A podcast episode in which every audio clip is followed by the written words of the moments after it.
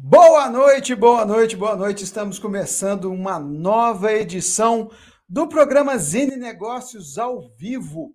Hoje, dia 6 de dezembro de 2021, nós estamos aí na reta final da terceira temporada e para deixar esse momento ainda mais especial, nós vamos bater um papo com um mineiro, Juliano Bittencourt, que é CEO da Big Green e ele vai contar um pouco para a gente como funciona um clube de assinaturas que entrega hortaliças frescas na porta da sua casa e que acabou de receber um aporte milionário para se desenvolver ainda mais e levar a saúde até na porta da sua casa em vários estados diferentes. Antes de eu chamar o meu convidado especial, deixa eu chamar quem vai me ajudar a fazer as perguntas para o Juliano hoje. Eu tenho aqui o Arthur Avelar, do nosso Moinho. Arthur, se apresenta para nós e seja bem-vindo. Pessoal, boa noite. Espero que, ainda nesse momento complicado, esteja todo mundo bem. Meu nome é Arthur Avelar, eu sou egresso da Faculdade de Engenharia da UFJF. Atualmente sou gestor de expansão do Moinho Lab, que é o hub de inovação e empreendedorismo do Moinho.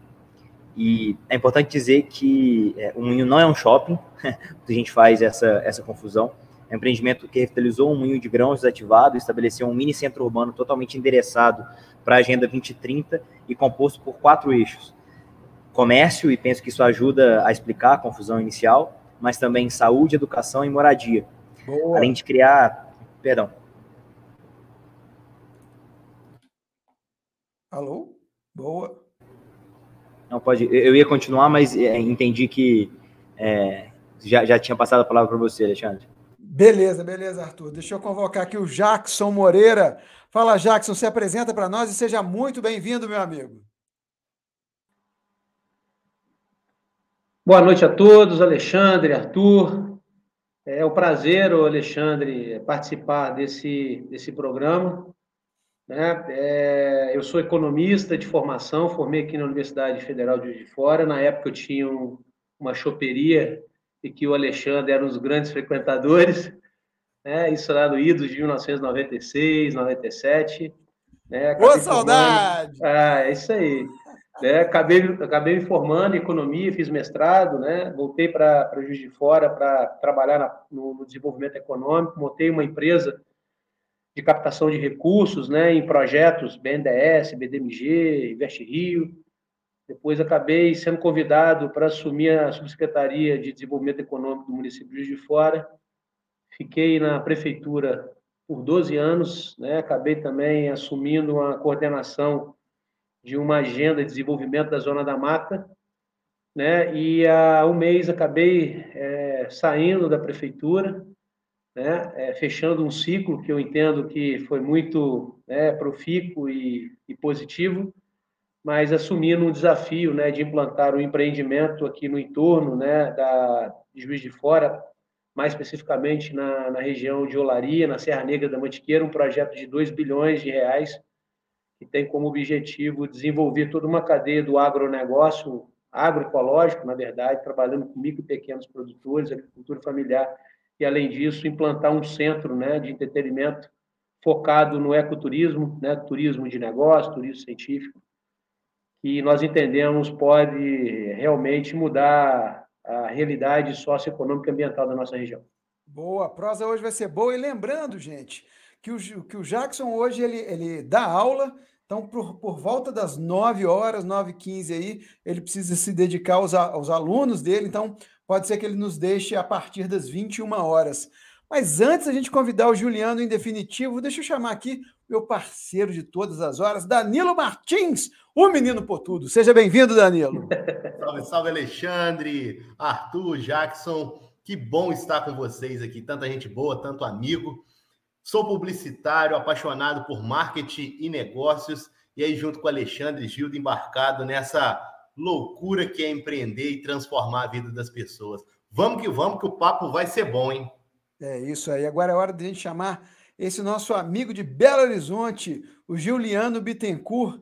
Juliano, seja muito bem-vindo e, por gentileza, ninguém melhor do que você para se apresentar para a gente.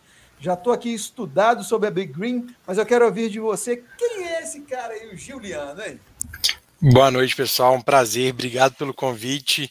Prazer estar aqui falando um pouco de mim e da Big Green. É, eu sou formado em administração pública, não tem nada a ver com, com cultivo, com agronomia. É, decidi empreender a Big Green em 2015 por entender que existe uma, um grande desperdício entre o produtor e o consumidor final.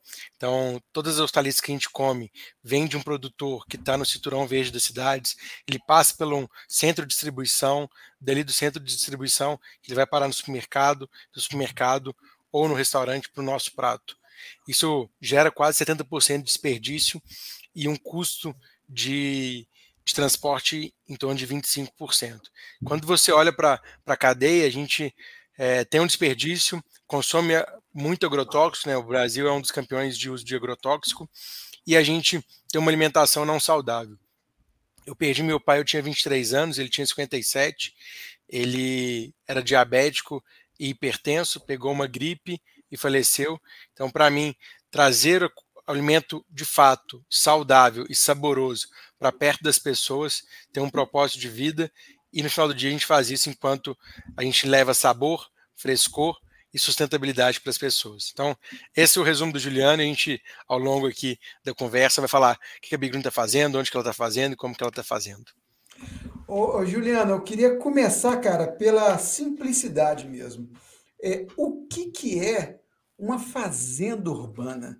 Como é possível, em meio a um shopping, em áreas tão cinzentas, cobertas de concreto para todo lado, e o que é acho que a máxima do urbanismo, você conseguir transformar esse espaço numa fazenda. Quero saber o que, que é isso é, e como é a operação por trás do seu negócio. Legal. Arthur, tem que pensar uma para o moinho, viu? Eu fui uma vez no baúzinho ali é, em Bitpoca, me apresentaram o projeto e, e nunca mais voltei a, a, pensar no moinho. Então, hora da gente pensar em conjunto aí o moinho. Mas, que, como, as fazendas urbanas elas surgiram é, no Japão por ter o problema da terra, né, de precisar cultivar no meio da cidade de, com alta densidade de produção para conseguir alimentar as pessoas. E aí ela, ela se desenvolveu na América via América do Norte, via Estados Unidos e Canadá, aonde grande parte da produção desses dois países é concentrada é, na Califórnia, ir ali perto, do, nos estados perto da Califórnia, e dali distribuídas pro, tanto para o Canadá quanto para outra costa dos Estados Unidos. E aí, é, isso gera assim, um desperdício enorme, e por isso que foi pensado então em fazer em fazendas urbanas, começou é, em telhado de supermercados nos Estados Unidos, para produzir e entregar com menos de 24 horas entre a colheita e o prato das pessoas. Já no Brasil, a gente iniciou é, em 2017, dentro de um shopping, é, não tão distante, né? O nosso cinturão verde, ele não é tão distante dos centros é, das cidades, mas a baldeação de, acaba deixando isso bem distante. Então, aqui, hoje eu estou em São Paulo, é, o cinturão verde de São Paulo está duas, duas horas e meia, é, do CEAGESP, mas sai de lá, passa para um agregador, do agregador vai para o CEAGESP e dali para o supermercado para nossa casa. Então, o, o, o que veio, o que fe, tornou as fazendas urbanas propícias no Brasil foi a cadeia tão longa e o alto desperdício. E aí, a gente está hoje, é, apesar da pandemia ter colocado as pessoas de volta, algumas pessoas de volta é, para o campo, né, pessoas que se isolaram, saíram da cidade, a gente vai chegar em 2050 com 10 bilhões de habitantes nesse planeta e 80% desses habitantes vão estar na cidade. As pessoas não vão voltar para o campo. Então, como que a gente traz, de fato, um alimento fresco, saboroso para perto dessas pessoas? E aí, fazendas urbanas, né, dei a volta aqui, fui no, na origem, mas fazendas urbanas nada mais é que fazendas fechadas é, uma estufa. Então, imagina uma estufa fechada, totalmente controlada, com tecnologia. Hoje a gente controla mais de nove variáveis de cultivo, então a gente controla temperatura, umidade, condutividade, pH, luminosidade, é, CO2, oxigenação. E aí a gente dá um ambiente propício para aquela hortaliça, para aquele fruto, né, para tomate, para berinjela, ou para alface, para a rúcula crescerem, e a gente consegue crescer 28 vezes mais por metro quadrado do que um produtor convencional, utilizando 90% menos água do que esse mesmo é, produtor. A gente cria um circuito fechado, onde apenas o que a planta recebe de água é o que ela consome para evapotranspiração e para fotossíntese, e a gente consegue entregar um ambiente onde ela cresce mais rápido e ela cresce mais saudável. E aí a planta é igual a gente, né? Vamos pensar que ah, quem tem filho, com o filho lá mal desnutrido, malnutrido ou com algum estresse, ele abre para doença, a doença entra. A mesma coisa da gente. Eu brinco que eu conheço gente que fica, fica gripado de dois em dois meses, três em três meses. Tem três anos que eu não pego gripe, né? Que eu não, que eu não fico gripado. Por quê? Porque eu cuido do meu sono, cuido da minha alimentação, cuido do meu exercício, então isso me deixa é, com uma autoimunidade. A mesma coisa da planta. Então a gente entrega uma alimentação e um ambiente propício para ela crescer, a gente não precisa entrar com remédio, então a gente não precisa entrar com agrotóxico.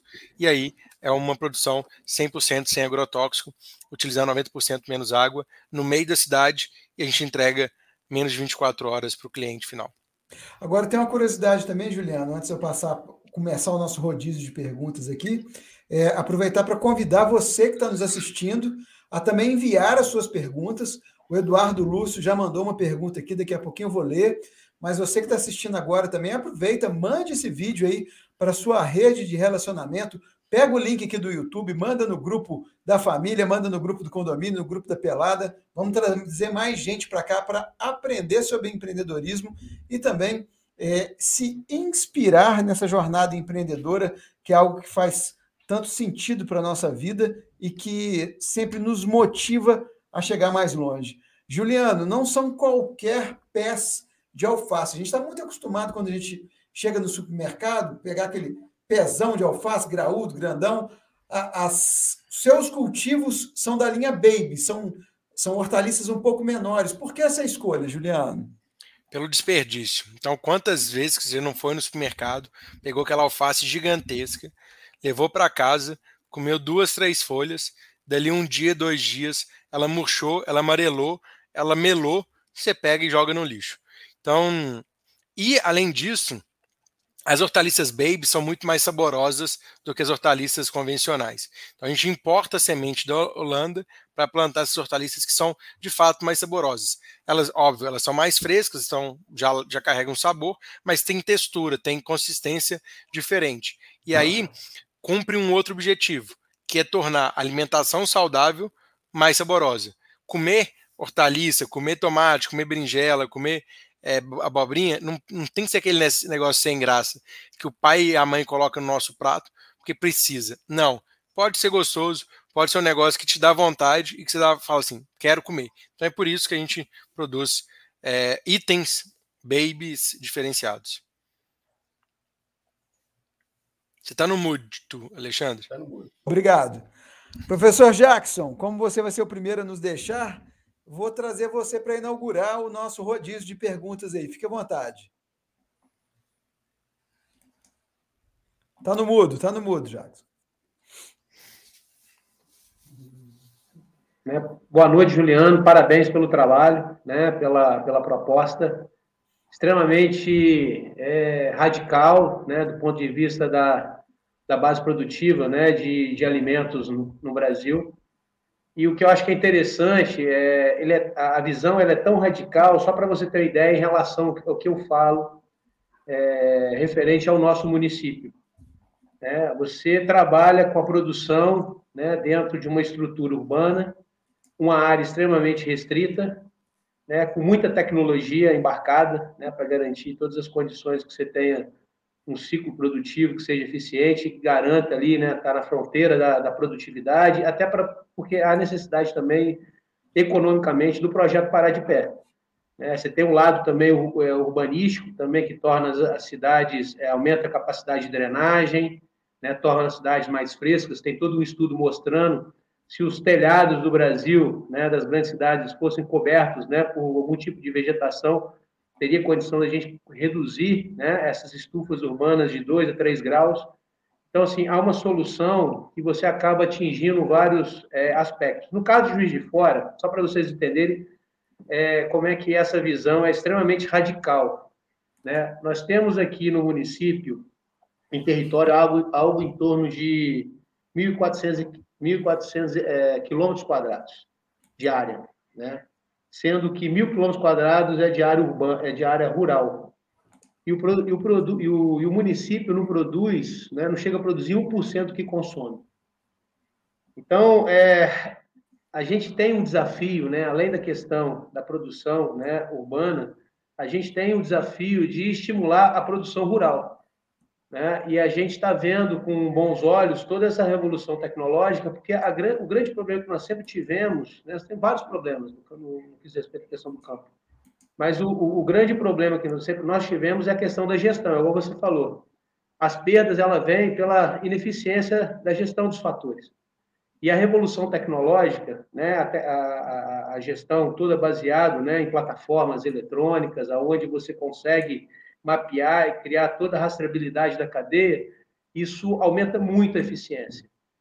E aí eu queria perguntar para você o seguinte: como a empresa tem que parar de pé do ponto de vista econômico, é, a produção né, urbana ela tem que ser muito competitiva, porque nós temos o potencial de aumentar a eficiência da produção rural.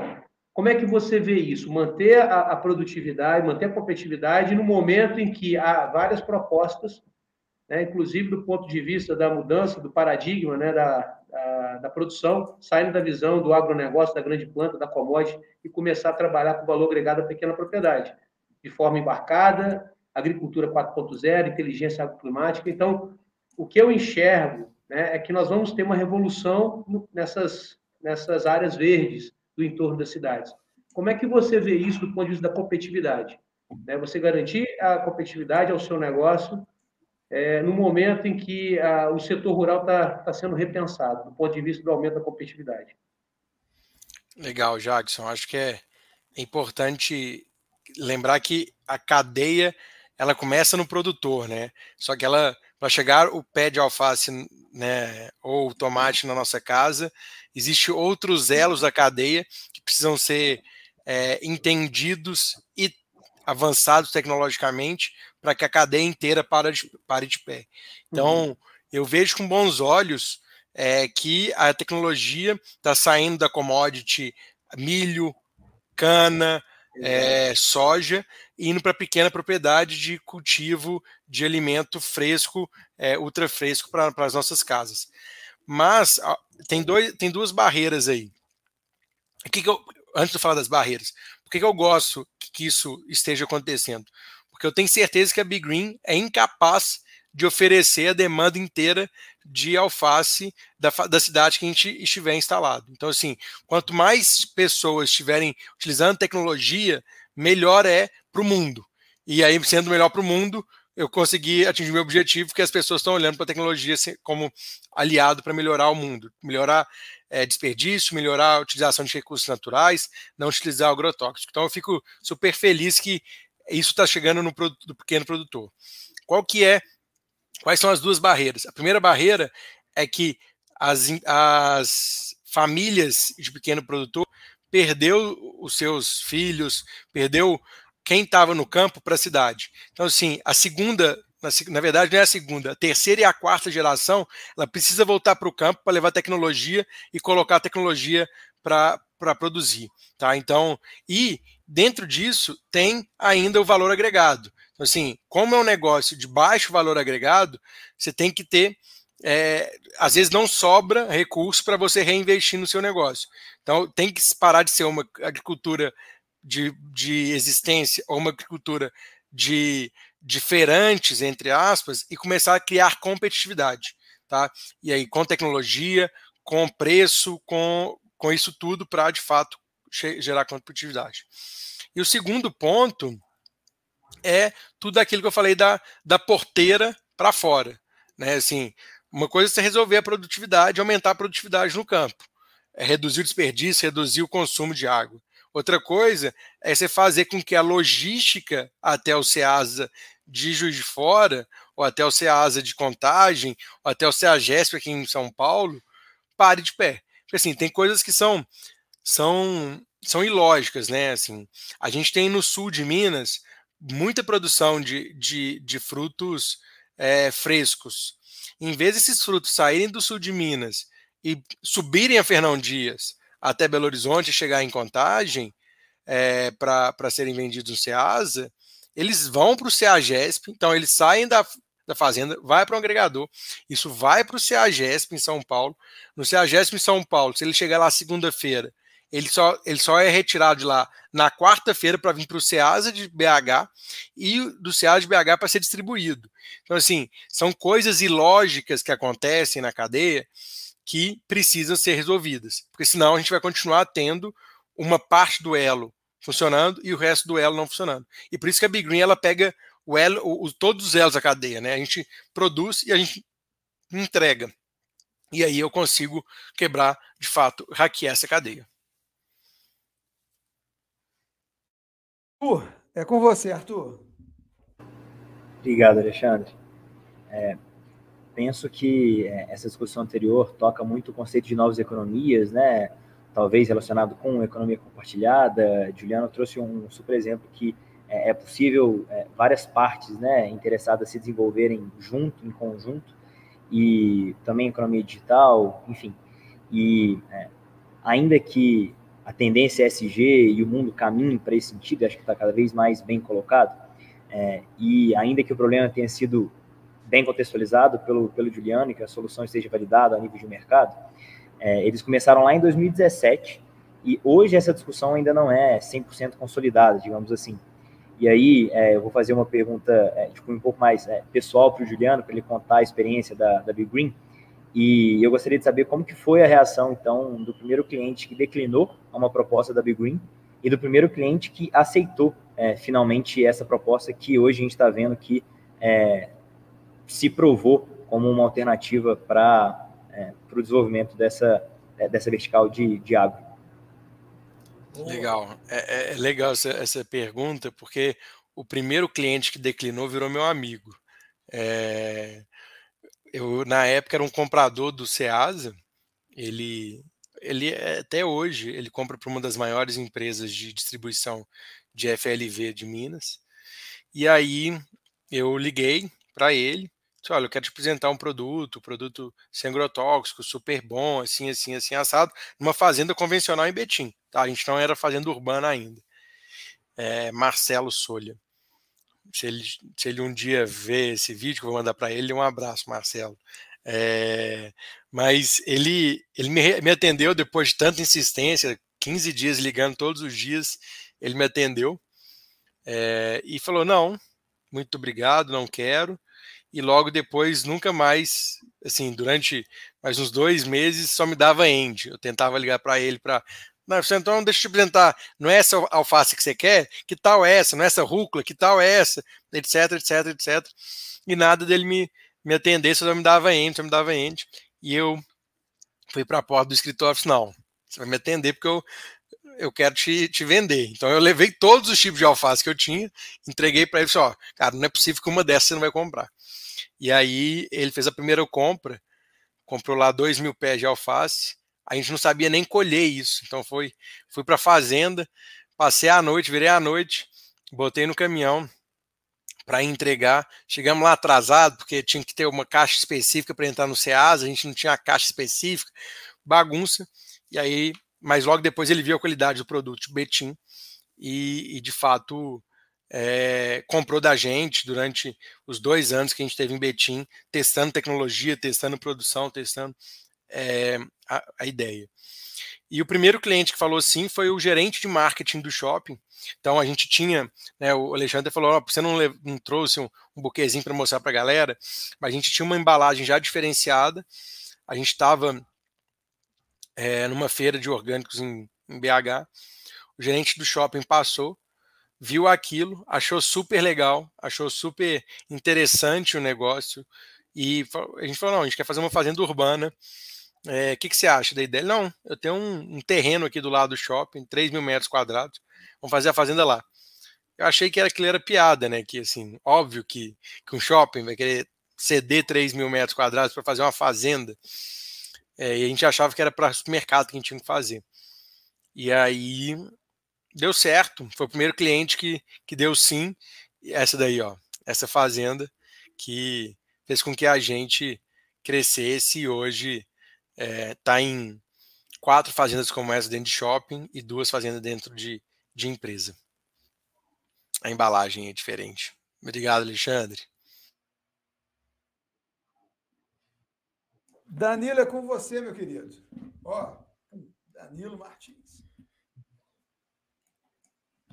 Juliano, rapaz, passaríamos horas aqui cheio de pergunta. E acho que a gente tem que pensar um pouquinho na nossa audiência aqui também, que está também ouvir nosso podcast. Depois desse programa, ele vira um podcast que vai lá para as diversas plataformas de streaming. E o perfil desse, caiu, dessa audiência cara. são pequenos e médios empreendedores. Danilão, Juliano caiu, cara. Peraí. Deve estar tá voltando aí. Ele já volta, ele já volta. Já volta, já volta. É. Você não tem que. Tá curtindo a entrevista, Jaquim? Tá curtindo, Arthur? Excelente. Boa. Excelente boa. poder né, é, participar de um, de um debate de alto nível e, e de um tema tão importante, né? Boa. Danilo. A questão da produção de alimentos. Nosso convidado está de volta. Prossiga.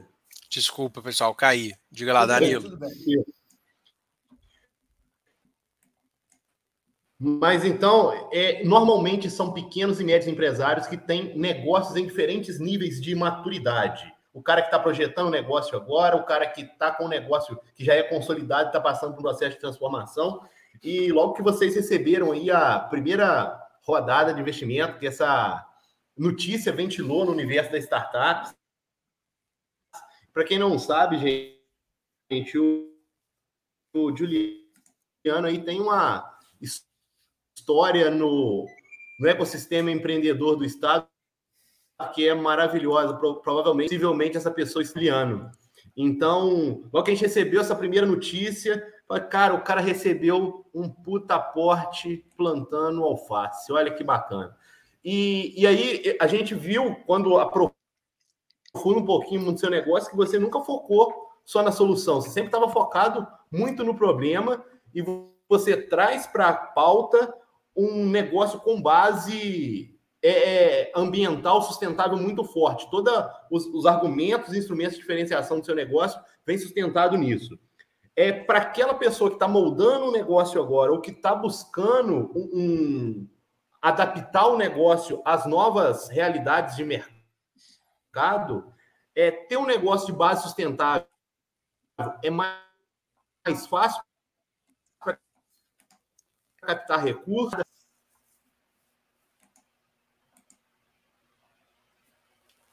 Tá, corto, Danilo. Tá, é, tá legal o áudio cortou o último, cortou o último ponto, mas eu entendi um pouco da, da ideia da, da, da pergunta. Vou tentar responder. Se eu não ficar respondido, você, você, me, você me corta, tá?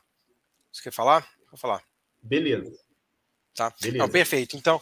É... Eu, só só para repetir a pergunta. Para falar. É, o Dani está com um probleminha Manda na conexão, pode prosseguir, Juliano. Tá bom, perfeito, Alexandre.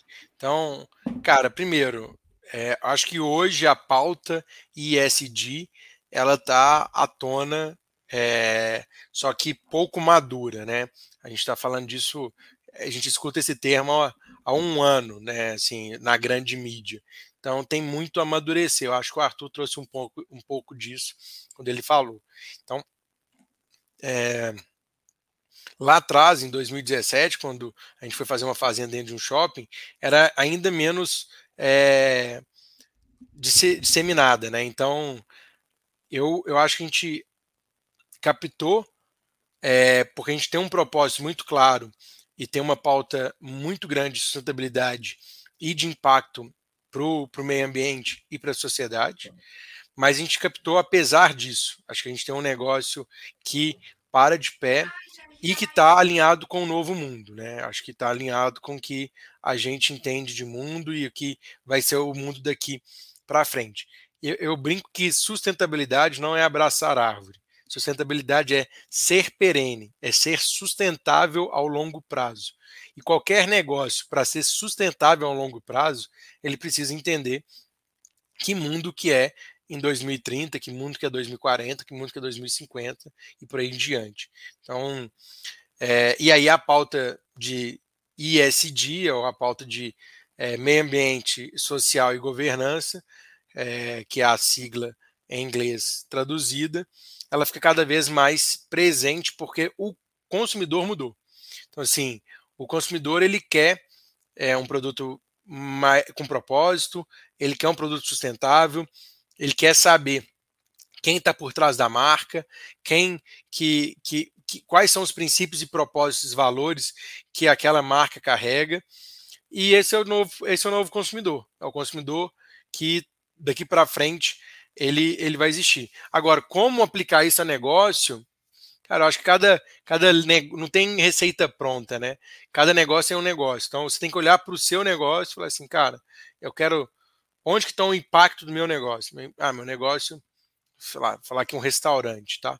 Não, meu impacto é na alimentação do meu, meu cliente, é no meu colaborador, é na minha comunidade, né, naque, naquela comunidade do entorno. Então, como que eu vou trazer um produto mais sustentável para o meu cliente? Como que eu vou transmitir isso para ele? Como que eu vou impactar o meu entorno? É, como que eu vou fazer ações sociais para impactar o lado social? Onde que eu vou descartar meu, o óleo, qual o tipo de, de detergente que eu vou utilizar para limpar os pratos. Então, assim, é entender o mapa de, de, de impacto e, e tá tudo bem se você não está impactando 100% daquilo que você, que você acha que você deveria, porque é uma jornada, né? não, é uma, não é uma virada de chave. Hoje eu sou sustentável, amanhã eu não sou sustentável. A gente está aprendendo a lidar com ESG tá? É, tanto pequeno, quanto médio, quanto grande. Sim, é uma, é uma jornada que a gente está aprendendo. Agora, vai ficar muito mais fácil hoje captar se você tiver uma pauta é, sustentável. Mas não é porque você tem que captar que você tem que ter uma pauta sustentável. Você tem que ter uma pauta sustentável, porque se você não tiver, você não se sustenta, você não é perene ao longo do tempo. Então, acho que é um pouco do que eu, que eu tinha para falar sobre ISD. Boa. Jackson, por gentileza, vamos dar continuidade às nossas rodízios de perguntas aí. Fica à vontade. Então, Juliano, é, é, eu fico é, um pouco intrigado, sim, que a gente vive isso. Eu dou ah, como, como exemplo a nossa realidade. Né? Então, a gente aproveita aqui o que a gente observa aqui no município de Juiz de Fora, que é o nosso mundinho, para trazer algumas questões. Né? E questões, é, na verdade, que elas surgem a partir, né, dúvidas e questionamentos a partir de problemas que nós, nós, nós vemos aqui, diretamente do nosso dia a dia.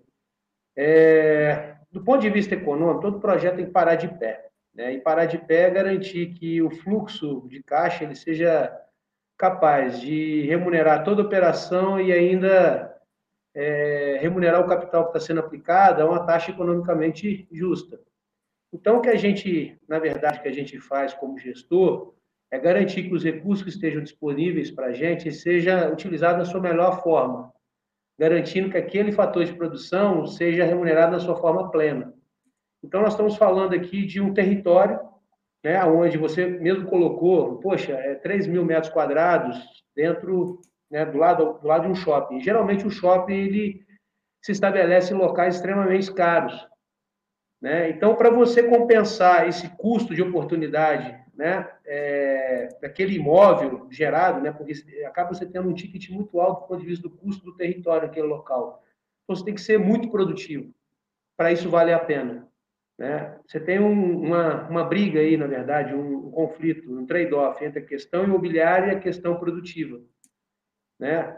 É, todos os modelos, e, e, no caso, quando você, por exemplo, é, começa a ter conflitos com áreas mais caras, mais nobres, você começa a sair do eixo central e começa a aproximar da zona rural. Aí, novamente, você começa também a ter a questão da competitividade né, é, de outras modalidades, né, onde o terreno é muito mais barato. É, como é que você enxerga a negociação quando você vai conversar com o shopping? Como é que eles tratam essa questão? É muito mais uma questão de visibilidade, o, o shopping enxerga isso como uma oportunidade de criar um, um atrativo, uma atração e uma experiência, ou de fato ele é competitivo na essência, de remunerar, gerar um fluxo de caixa capaz de remunerar os fatores, a operação e o capital que está sendo aplicado? Eu acho que nem é, nem é só um, nem é só outro. Acho que é um equilíbrio dos uhum. dois lados. É, por quê? Porque a gente está vivendo uma sociedade em transformação. Isso serve para o shopping.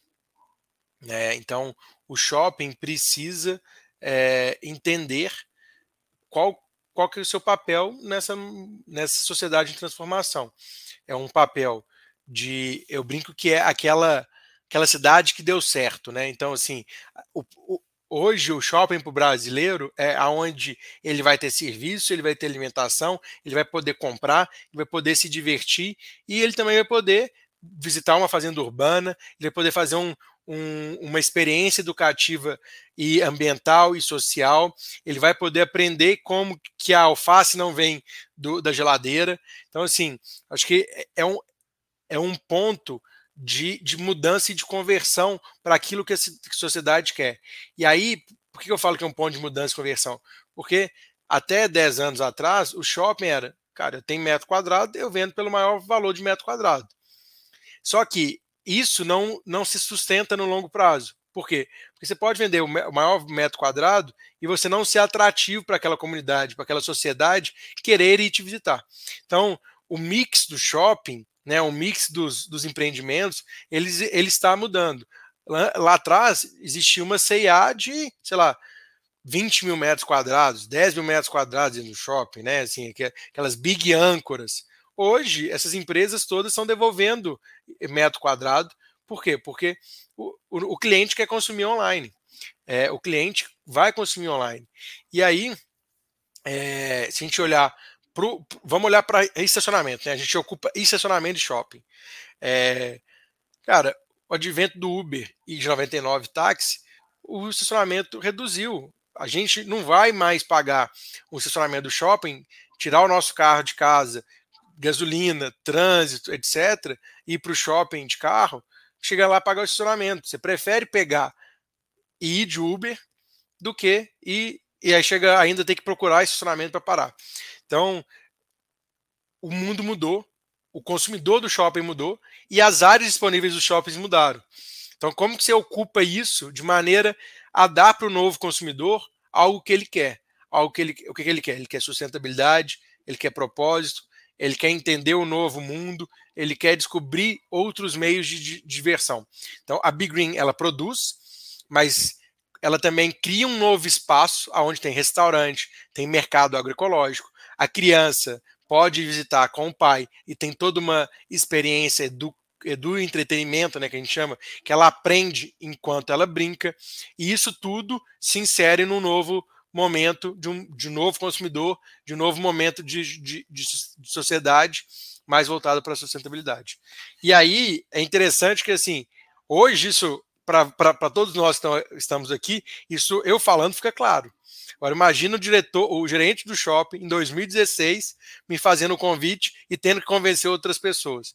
Então assim, as coisas acontecem e eu brinco que como bom mineiro, a gente não pode deixar de mexer o doce, né? Tem que continuar ali mexendo o tacho, porque senão ele, ele talha. E aí é, é empreender. Você tem que estar sempre mexendo, esbarrando, porque as coisas acontecem quando tem que acontecer. E, e não existe coincidência, existe a ação da providência. Então, naquele momento que o gerente do shopping, Paulo, amigão meu, hoje, o cara, é, o cara ele, eu acho que ele está 5 a 10 anos da, do tempo dele, assim. É, então, ele chamou, convidou a gente para dentro do shopping. Logo, dois anos depois, ele pediu demissão e hoje ele produz queijo em Uruguaiana, lá na divisa com o Uruguai e com a Argentina, lá no canto do Brasil. Então, assim, são pessoas diferentes, são com backgrounds diferentes, mas ele entendeu o que estava por vir e aquilo tocou ele de alguma maneira, que bateu no propósito dele e ele conseguiu levar para o shopping. Então, muito mais ampla do que a, sua, a resposta queria. Acho que é bom dar contexto. Boa. Vamos continuar, me... Vamos continuar mexendo no nosso taxa aqui. Falando nisso também, Juliano. É, cara, é do fundo do meu coração que eu te digo isso. A galera que está à frente do nosso moinho, os caras enxergam longe pra caramba também. Vai dar match isso aí, hein? Fala para mim, Arthur. Alexandre, bom que você já fez essa introdução, porque eu iria pedir licença para é, fazer um comentário, de certa forma, é, com esse merchan do Moinho, porque é, o Moinho ele é assentado exatamente nesse conceito de ser muito mais do que metro quadrado, ainda que seja um empreendimento imobiliário, mas que tem esse propósito todo que carrega a Big Green, que carrega essa discussão que a gente está tendo aqui. É, só para pontuar, Juliano, além da gente criar na cidade uma nova centralidade com mais de 33 mil metros quadrados, localizado no principal corredor viário, né, que liga a região central à zona norte da cidade, é, o Moinho compõe hoje um arranjo é, oficial junto à prefeitura, instituições de educação superior e organizações da sociedade civil, é, e também, é, obviamente, aberto a empresas, para que a gente possa é, inspirar pessoas e mostrar que isso é possível, né, é, práticas socioambientais, mas principalmente criar, desenvolver, testar, validar e exportar essas soluções que vão contribuir para a gente gerar essas pequenas transformações ambientais, sociais e econômicas e que aumentam a qualidade de vida do território. E é, óbvio que eu preciso aproveitar é, o caso da Big Green e aí o Jackson comentou anteriormente sobre a qualidade do, do, debate, eu não vou discordar dele, mas eu vou me permitir completar essa frase, porque eu acho que o que a gente está discutindo, na verdade, é um caso prático que precisa ser é, entendido, considerado, é, e é muito mais bacana porque é real, né? A gente sai, considera a teoria, mas não fica só nela, isso traz para a prática, isso é muito diferente.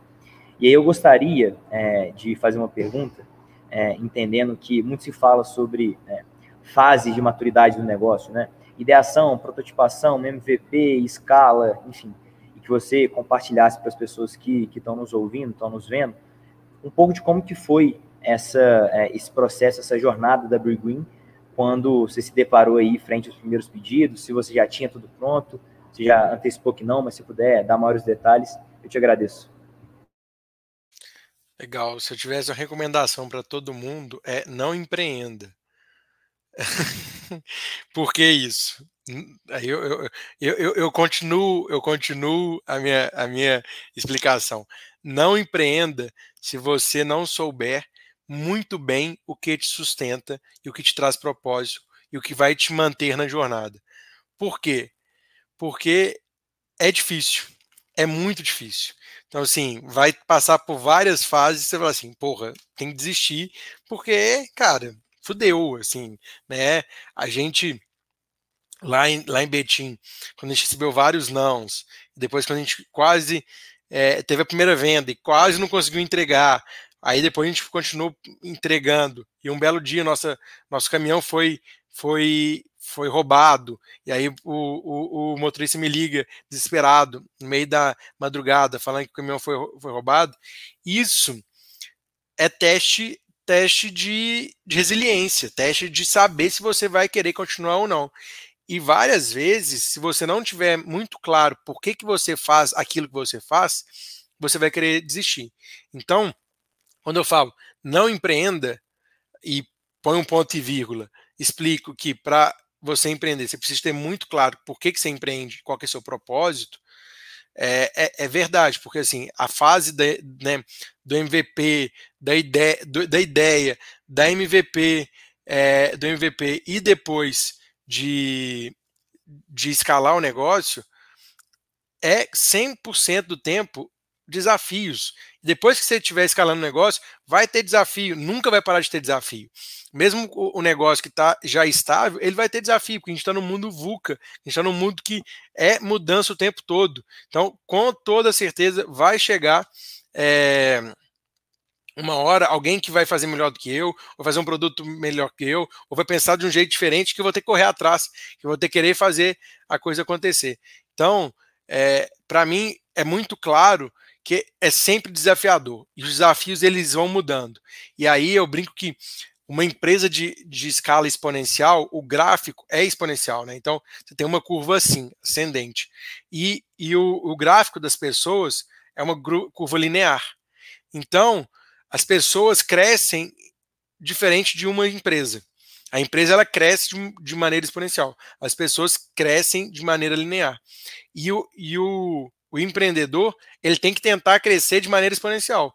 Então, assim, é, buscar sempre ler, ver programas como esse, é, pesquisar, ver benchmark, né, ver outros, outros negócios, ver como que está sendo feito, porque é aí que você muda de escala. Né? Você sai do, da ideação para MVP, para escala, para o crescimento, para estabilização e por aí vai. Então, acho que é, é isso. Não sei se respondi completamente sua pergunta. E só, só, um, só um ponto, Arthur, quando, quando me apresentaram, né, eu estava, fui para o baúzinho ali perto do, da comuna de Bitpock, e aí a Cláudia me falou assim, não, você tem que conhecer o pessoal lá do Moinho, é, que, é, que, é, super interessante o negócio que o pessoal está fazendo, que eles querem colocar um hospital, querem colocar universidade, querem colocar um centro de empreendedorismo. No Moinho Antigo, é, de fato, as pessoas estão, à, estão à frente do seu tempo, entendem que o mercado imobiliário já é outro, entendem que as necessidades da, da sociedade já é outro. Boa, boa. Danilo, vamos tentar contigo novamente aí, cara. Vamos lá, Juliano. É... Você falou uma coisa aqui agora que se conecta à minha pergunta, que é a questão de desenvolvimento humano enquanto empreendedor. Você está numa escala aí que, como você mesmo diz, a curva é, exponencial do negócio não acompanha muitas vezes a capacidade de crescimento do indivíduo.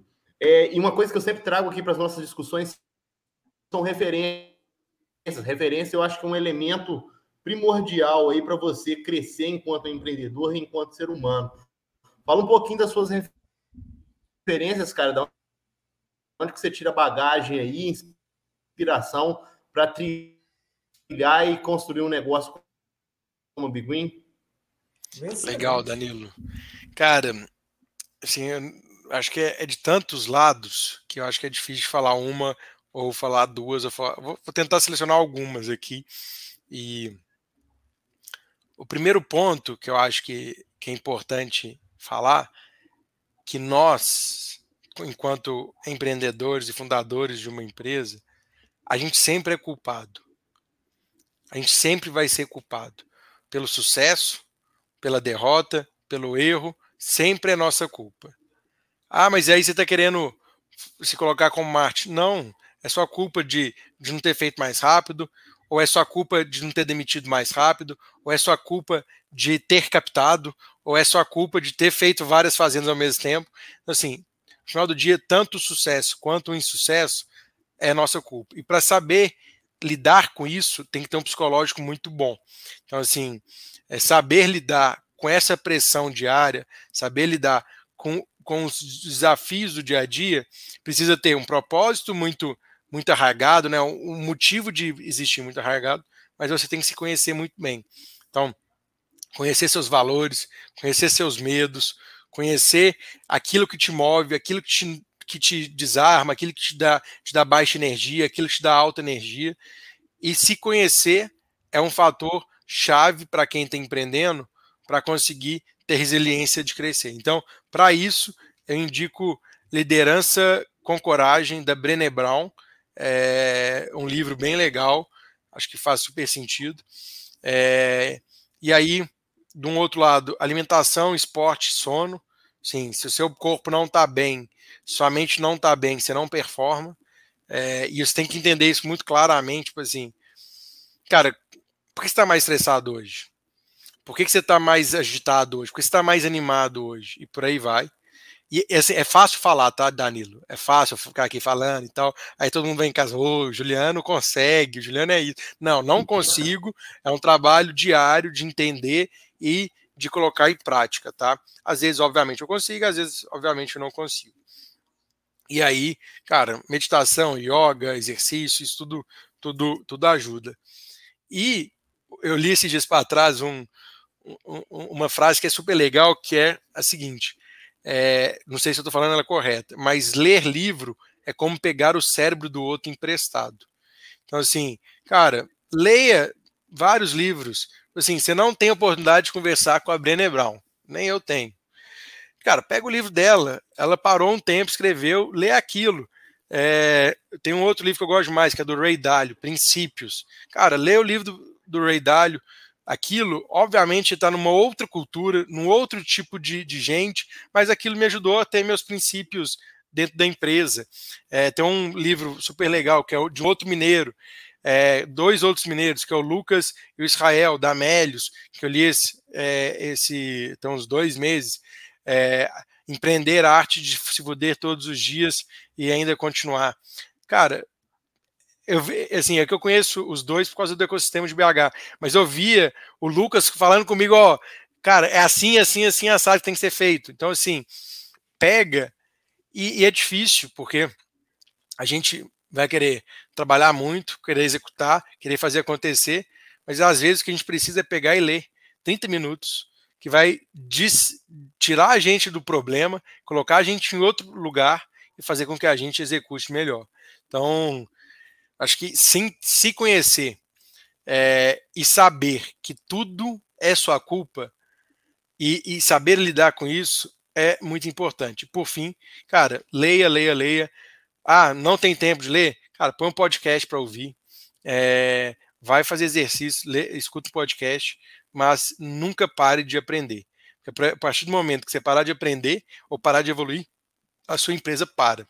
Porque sua empresa, dependente do nível que ela tiver, ela vai ser sempre dependente de você, porque você, assim, em, em níveis diferentes, tá? Uma hora ela é dependente de você para executar e colher alface e entregar no Ceasa outra hora ela é dependente de você para contratar gente, outra hora ela é dependente de você para captar, outra hora ela é dependente de você só para manter o fogo aceso, de chamar as pessoas para aprenderem, chamar as pessoas para evoluírem, chamar as pessoas para fazerem outras coisas. Então, é muito importante isso, é, de entender e de se confortar com isso, assim, né?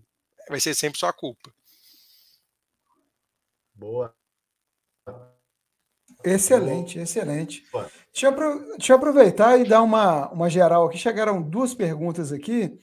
Uma deve ser a dúvida até de outras pessoas, Juliano, que é do Eduardo Lúcio. A minha família tem propriedade rural. Tem como ser parceiro da Big Green? Hoje não. Hoje a gente faz 100% é, das nossas fazendas e a gente que investe, coloca tecnologia e produz. Então, hoje não. Quem sabe um dia, mas hoje não. Boa. O Marcelo Zenga mandou aqui, Juliano, como é a parceria com o iFood para a produção no rooftop deles? Cara, é uma parceria do. Posso falar palavrão que nem já falei? Pode, tá em casa, filho. Do caralho, assim, porque eles têm um propósito que é alimentar o futuro do mundo. E para mim esse propósito casa muito com o que a gente faz. A gente está alimentando também o futuro do mundo. Então é uma parceria, sim, sensacional. A gente é, foi procurado pelo iFood. De novo, mexer o doce, né? Diego Barreto, outro livro sensacional, li, Nova Economia, é, Diego Barreto, 2016. A gente ainda não tinha fazenda, é, no shopping, é, ele topou me dar uma mentoria. Cara, ele era CFO da Suzano, se não me engano. É, ele conta isso no livro, acho que era Suzano. Sete horas da manhã, ele marcou comigo, Gil, tem, eu tenho de sete às oito para conversar com você, porque depois eu tenho que ir para ficar com meu filho. Beleza, Diego. 6h50 me manda mensagem. Já estou na padaria te esperando. O cara não tinha nada que ver comigo. O cara não, não me conhecia, topou falar, fazer um papo comigo de uma hora na padaria. Por quê? Porque para ele, ele queria entender a nova economia, ele queria entender o que estava acontecendo no mundo e o cara teve a humildade. Você pensa, o cara é CFO de uma empresa gigante, teve a humildade de falar assim: eu não sei, eu tenho que aprender e eu vou aprender conectando com, com pessoas. E o cara, sete horas da manhã, de um sábado, Lembro direitinho, estava aqui em São Paulo, fui lá no centro tomar um café com ele e ele estava me ajudando a, estruturar a captação Big Green. E aí é, me ajudou, isso em 2016, Depois, conversei algumas vezes com ele, encontrei ele ali a cá, mas nunca mantive um contato tão próximo. E aí, é, ele foi parar no iFood, hoje ele é CFO e VP de estratégia do iFood. O iFood queria fazer uma fazenda urbana, eles procuraram fornecedores e acho que numa reunião lá de conselho lá, falou assim, a gente está procurando é, fornecedor. E aí ele falou, não, gente, vocês já ouviram falar da Big Green? Mas ele nem procur... não participou da, da, da, da, negociação, nada, né? E isento total, só falou assim, olha, existe a Big Green. E eu gosto do cara porque eu já tive umas conversas com ele, o cara é, é ponta firme está fazendo várias fazendas aí pelo Brasil. E aí a gente fechou o negócio, né? A gente está lá há quatro meses ou três meses produzindo duas toneladas de alimento, entregando para o banco de, de alimentos de Osasco, entregando alimento saudável para quem precisa e conectado com um propósito muito claro, que é de alimentar o futuro do mundo. E o iFood, para mim, é uma das empresas que está mais fazendo a pauta I e S no Brasil de maneira sustentável, né? Quando eu falo sustentável, perene, gente, de maneira que, de fato, coerente com aquilo que eles entendem. Porque assim, o que, que eu quero dizer? Se você é uma empresa, sei lá, de alimentação, não queira fazer coisa, sei lá, de ah, de água, de, de sou uma empresa de alimentação e eu quero trabalhar com fundo do mar, melhorar uhum. o oceano. Cara, não conecta. Faz aquilo que está perto de você, faz aquilo que você consegue ter impacto. Eu acho que eles entenderam isso, sabem onde que eles estão, sabem como que eles podem impactar o planeta e a sociedade. Então acho que estou muito feliz e aproveito aqui para mandar um abraço para o Diego. Esse conto com ele qualquer dia desse lá no iFood para agradecê-lo por tudo. Bacana. Professor Jackson, antes da sua saída aí, daqui a pouquinho já tem aula. Quer mandar uma pergunta saideira para o Juliano? Eu estou tendo uma oportunidade muito grande aqui, né, Alexandre, de participar de um debate com pessoas que fazem de fato, né? Tem aí o Arthur, o Juliano, né? Você também é altamente resiliente, né? É, criando uma nova comunicação, uma forma de se fazer, levar a notícia, né? E validar essa notícia de uma maneira é, positiva no mundo de tanto fake news, no mundo de tanta notícia ruim, né? Tanta desinformação.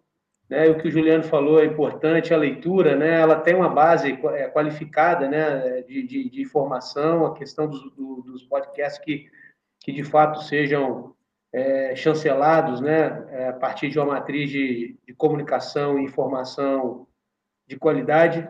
Né? É, o, que eu, o que eu fico em dúvida, não é em dúvida, na verdade, é o seguinte, é o que incomoda, porque toda essa luta também, como você falou, desde 2016, eu venho participando de um projeto desde 2013, né, de transformar áreas degradadas em áreas produtivas, utilizando né, um, cultivo de uma palmeira nativa, que no caso aqui é, é a macaúba, né, é extremamente produtiva e criando um modelo totalmente diferente do comercial, levando produtividade para o pequeno produtor, tornando a propriedade dele muito mais produtiva, né, diversa, né, porque você cria ali todo um mosaico né, de culturas mas existe um, um, um, um momento né, para que as coisas se consolidem. Né? É, muitas, muitos projetos que hoje estão de pé é porque tiveram por trás né, pessoas que acreditavam e botavam recurso, mesmo recurso que não se pagava naquele momento. Né? Isso é o que eu chamo de fato de investimento. Né? É, eu acho que uma das grandes dificuldades, a gente vive hoje, né, a gente vive na nossa região, nós somos mineiros, né? mineiro é cismado por natureza. Tem até um amigo meu que fala o seguinte: olha, mineiro parece aquele ventilador que fica olhando para um lado, olhando para o outro, olhando para um lado, olhando para o outro. Né? E, e, quando você traz alguma coisa, alguma novidade, né, a primeira coisa que ele faz, vai lá, bobo, vai lá. Porque se der certo é um problema, porque vira uma bolha. Você tem que segurar o, camarada, porque né, você não consegue é, ter controle sobre isso. Mas o que eu acho interessante é o seguinte: como é que você consegue administrar né, a, a, viabilidade econômica, né, baseado numa expectativa e, e, numa necessidade de entrega de resultado imediato. Né?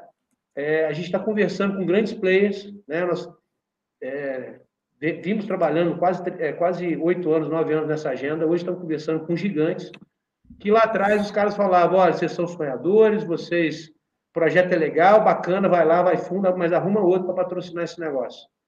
E nos últimos dois anos a coisa mudou.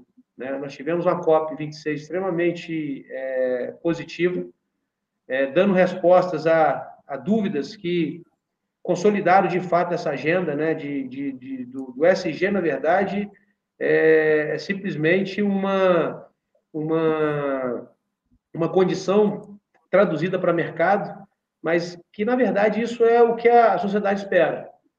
Né? Mas ainda existe esse gap. Né? Você tem que entregar resultados. O iFood, ele, ele coloca um, o Zengal, né? o Marcelo Zengal, ele comentou, tem a participação, mas eles têm um fundo lá que é exatamente para isso, é quase um fundo não reembolsável.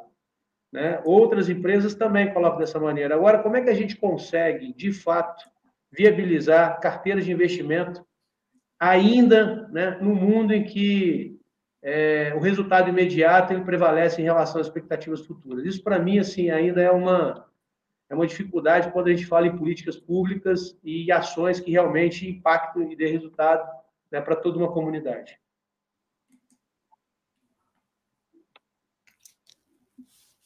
Jackson, é, eu participo do Fórum Econômico Mundial em sustentabilidade. Né? O Fórum Econômico tem a reunião anual em Davos e tem reunião temática de dois em dois anos. É, eu já participei 2018, participei 2020. Para mim, ele se resume em carteira. Isso aqui, ó.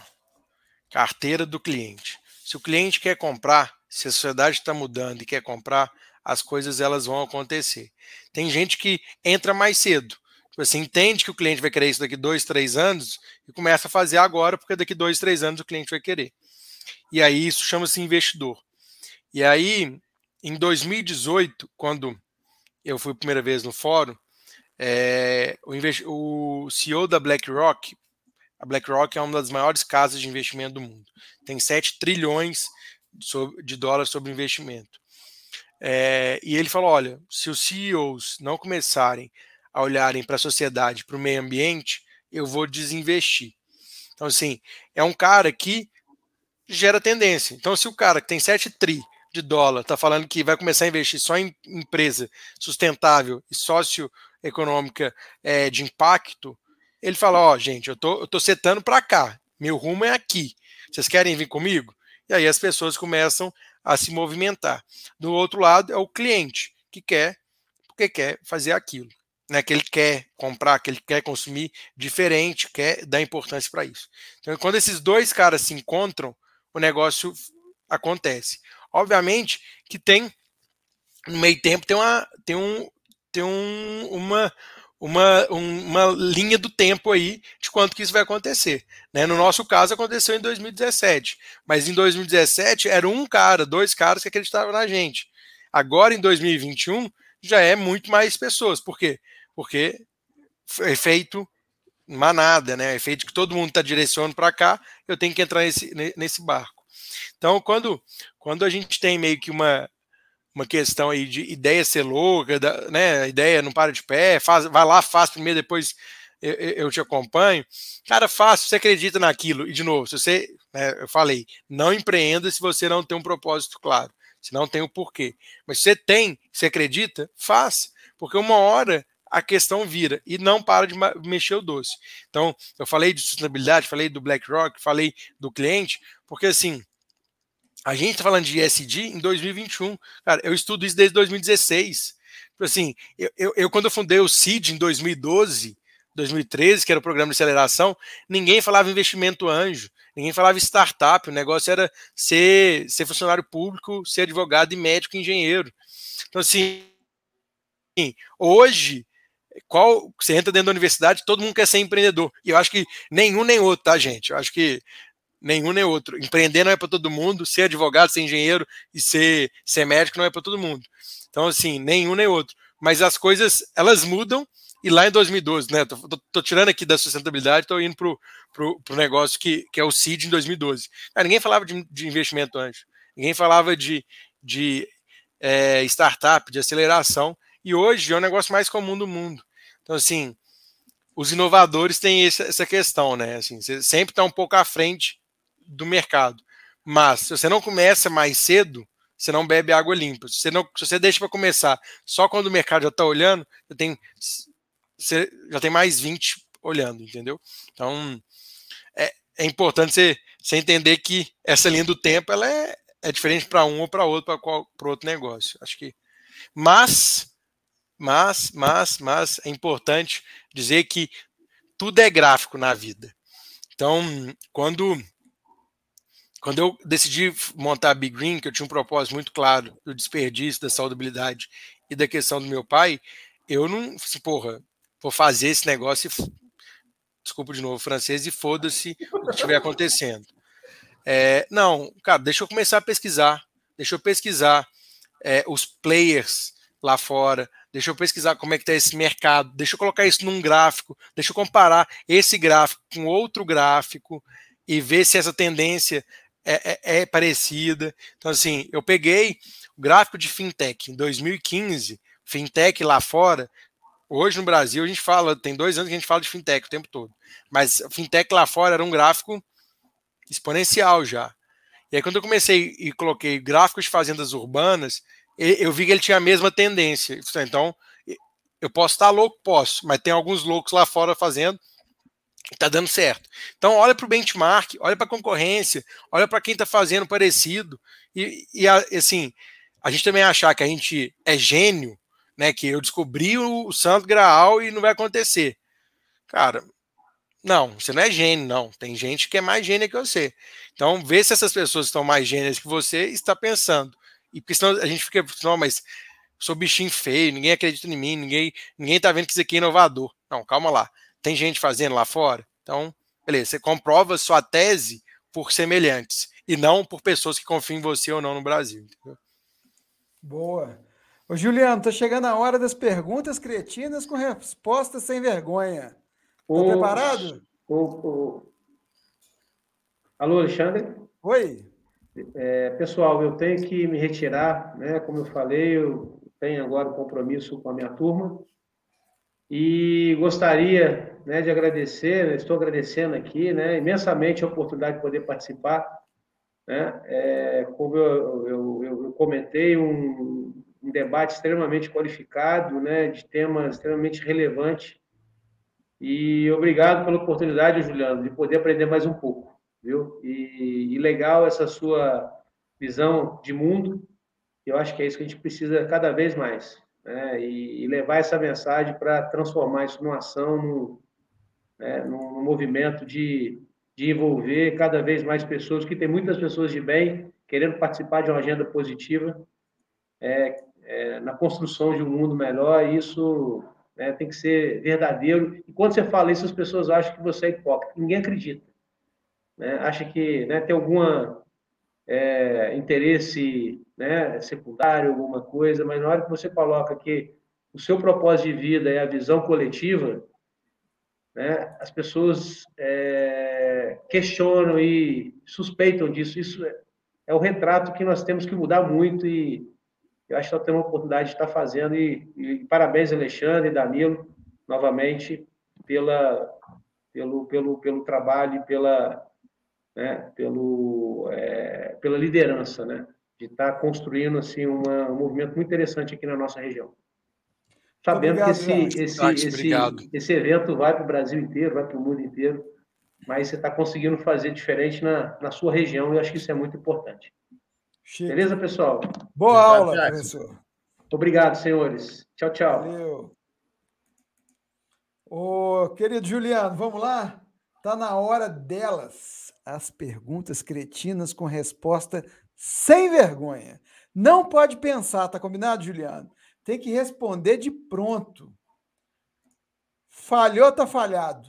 Não se falha mais nisso. Qual foi o maior erro que você cometeu como empreendedor e como lidou com ele? Demorar a demitir. Boa, boa. Como que eu lidei? Isso. Lido, lido todos os dias. Demitido. Tô... demito, não demito, demito, não demito, demito, não demito. Tá na hora, não tá na hora. Mas aí a gente criou um processo de três feedbacks. Então, agora tem processo. Qual, quais seriam os três feedbacks? Conta para nós. Não, não, é, são três etapas de feedback. Então, dou o primeiro, não adiantou, dou o segundo, não adiantou, a pessoa já sabe que, que, que o terceiro é tchau. Tchau, obrigado. Tchau, obrigado. Tchau, obrigado. Se você tivesse autonomia para excluir, alterar ou até mesmo criar uma nova lei para o empreendedor brasileiro, qual seria a sua canetada? Acabaria. Nossa, essa é difícil de falar gravado, viu? Acabar, acabaria com algumas coisas, tá? Mas acabaria com, com a legislação de alvarás, licenças e etc. A gente sofre muito com isso. Então, a cada nova fazenda que a gente abre, tem que ir lá.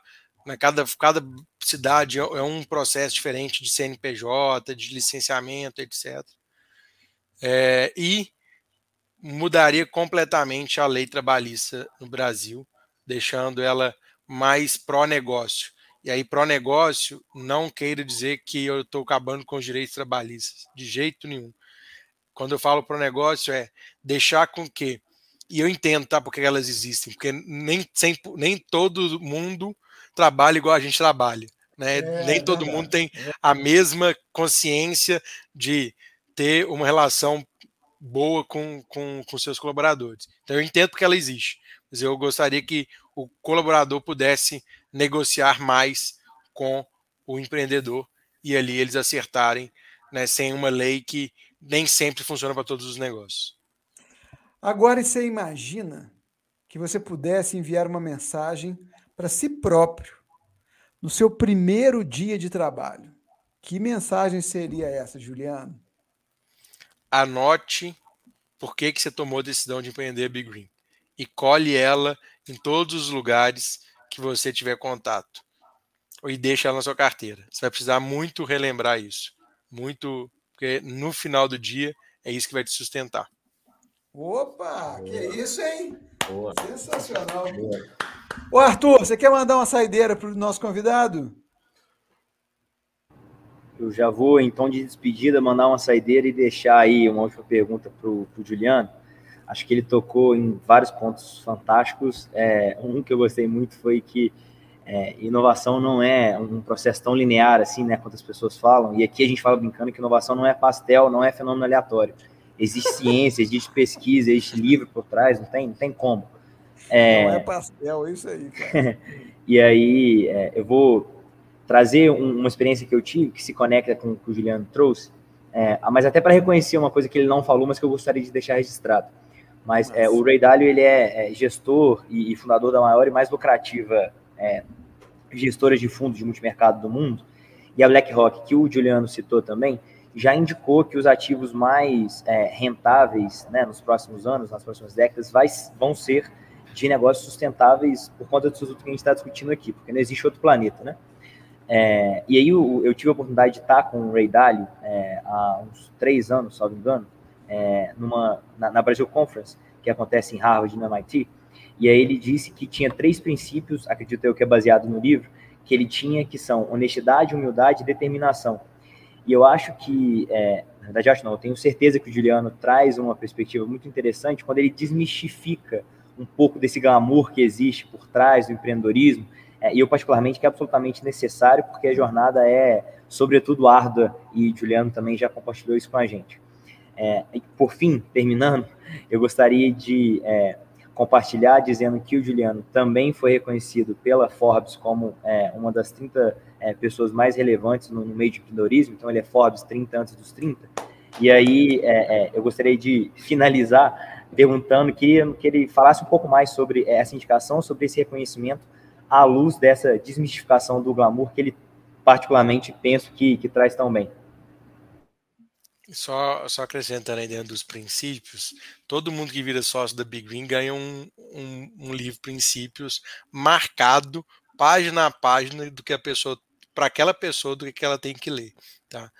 Mas todos, todos, todos vão com a, a marcação de transparência radical, que é um dos princípios que o Ray Dalio fala que só existe inovação se tiver transparência radical, porque transparência radical que dá meritocracia de ideias. Então, a minha ideia não pode valer mais do que a ideia de um estagiário, porque a gente tem que ter transparência radical e isso na meritocracia de ideias. É, e não só quem vira sócio da Big Green. A minha esposa, quando a gente casou, eu dei para ela o livro Princípios, porque não existe maior sociedade do que a sociedade do casamento, a sociedade muito de uma vida bem, inteira. Muito bem, muito então, bem. Muito bem. E aí, falando um pouco de desmistificar, cara, eu gosto de ter esses bate-papos, e assim, foi uma baita conquista, né? Ser indicado. É, e, e, e, no dia que saiu a revista, uma amiga minha, que vocês deveriam chamar ela para entrevistar, que é a Guilhermina Abreu, que, Anota aí, Danilo. Que, que é uma pessoa fenômeno. É, ela me ligou assim, Gil, você tá feliz? Aí assim, Gui, pela Big Green eu estou super feliz. Porque não existiria indicação do Gil é, a Forbes se não fosse a Big Green. Então, pela Big Green eu estou super feliz. Pelo Gil, eu vou dormir falando as mesmas bobagens que eu falo, vou dormir tendo o mesmo tipo de, de, de atitude, porque para mim é uma conquista do todo e não do Gil. E acho que quando muda um pouco esse negócio do empreendedor glamour, é que a minha visão, tá? E aí, transparência radical. Acho que o empreendedor ele começa a confundir que é ele antes da empresa. E nunca é ele antes da empresa. Sempre é ele depois da empresa. Então, assim, é... isso, isso também vem um pouco de autoconhecimento, de você saber é, sobre, sobre você. Então, assim, para mim, se eu, o Juliano é o Juliano do Cid e da Big Green, entendeu? E por, por isso eu tenho meus reconhecimentos e, se Deus quiser, vou ter vários pela vida, porque quer dizer que é um é meio que. Eu tinha um chefe que falava que dinheiro é placar, porque você sabe se você está indo no caminho certo ou não. Reconhecimento também é placar, você sabe se está indo no caminho certo ou não é, mas nunca pode ser é, o, o, motivo de você estar tá fazendo aquilo. Então, Com certeza. É isso. Com certeza, mas tem um, tem um fato importante aí, Juliano, só queria te levar, de repente, a reconsiderar coisas como essa, é que vo, quando você recebe uma menção como essa, você faz outros mineiros jovens sonhar em poder estar nesse lugar onde você está. Então, assim, esse referencial, esse holofote que é julgado em cima da sua pessoa nesse momento, ela pode se dar, né, fazendo aí uma referência, um neologismo no inglês aí pela sua, pelo, pelo CID aí que você fundou, mas ela pode ser uma grande semente, cara, para um, um, empreendedor que está aí pensando, Pô, se ele pode, eu também posso. Então, desde o cara que é seu vizinho no prédio, ou que te conhece ou que está lá no Cafundó de Minas, ele se agarrar a essa iniciativa, a esse reconhecimento e querer correr atrás dessa luz também. Então, é, parabéns, cara. Isso é mérito também e é importantíssimo. Obrigado. Parabéns mesmo, mesmo. Obrigado. Que inspire outras pessoas, então, a, é, a, a, não só empreender, mas como empreender com propósito, empreender com transformação social e ambiental. Danilo, cabe a você the last one question. A última pergunta, filho. Gil, que já ficou íntimo aqui para a bancada, é... o que o Brasil pode esperar da Big Green aí nos próximos meses, nos próximos anos? Quais são seus planos, meu amigo?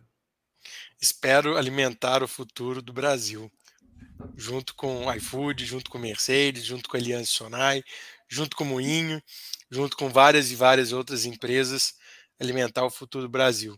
Nosso país passa fome, a gente tem tecnologia, a gente consegue produzir, consegue produzir o ano todo, então a gente transforme o futuro da alimentação do Brasil. Gente, muito obrigado, obrigado por, pelo convite, obrigado pelo papo e que, que, essa, que essa nossa, esse papo chegue a vários, vários ouvidos e que eu plante algumas sementinhas por aí e transforme a vida de, de alguém que esteja escutando. Sensacional. Eu gostaria muito de aproveitar aqui para agradecer a presença, a presença do Arthur, do Jackson, que teve que sair por conta da, do compromisso, né? ele é professor, e do Danilo Martins também, que hoje compuseram aqui a nossa bancada diferenciada. Muito obrigado mesmo. Aproveitar também para agradecer aqui ao Bahamas Cred e a Sensio RP, que nos patrocinaram nessa terceira temporada, que está chegando ao fim hoje com chave de ouro. Né? Então, muito obrigado.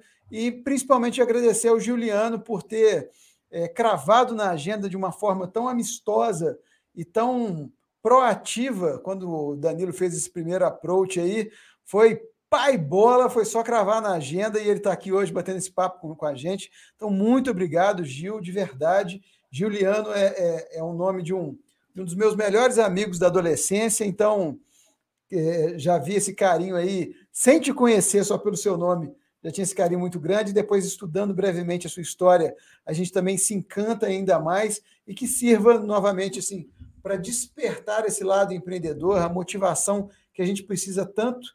E ao invés de fechar aqui com alguma chave de com alguma aspas de um grande pensador, eu queria fechar com o significado da palavra empreender, achado do Google. Empreender, verbo transitivo direto, decidir realizar. Tarefa difícil e trabalhosa. Tentar. Meus amigos, que em 2022 vocês continuem decidindo por realizar e tentando. Feliz ano novo para vocês e um feliz Natal. Obrigado. Eu. Valeu. Tchau, tchau, pessoal. Obrigado. Tchau, tchau.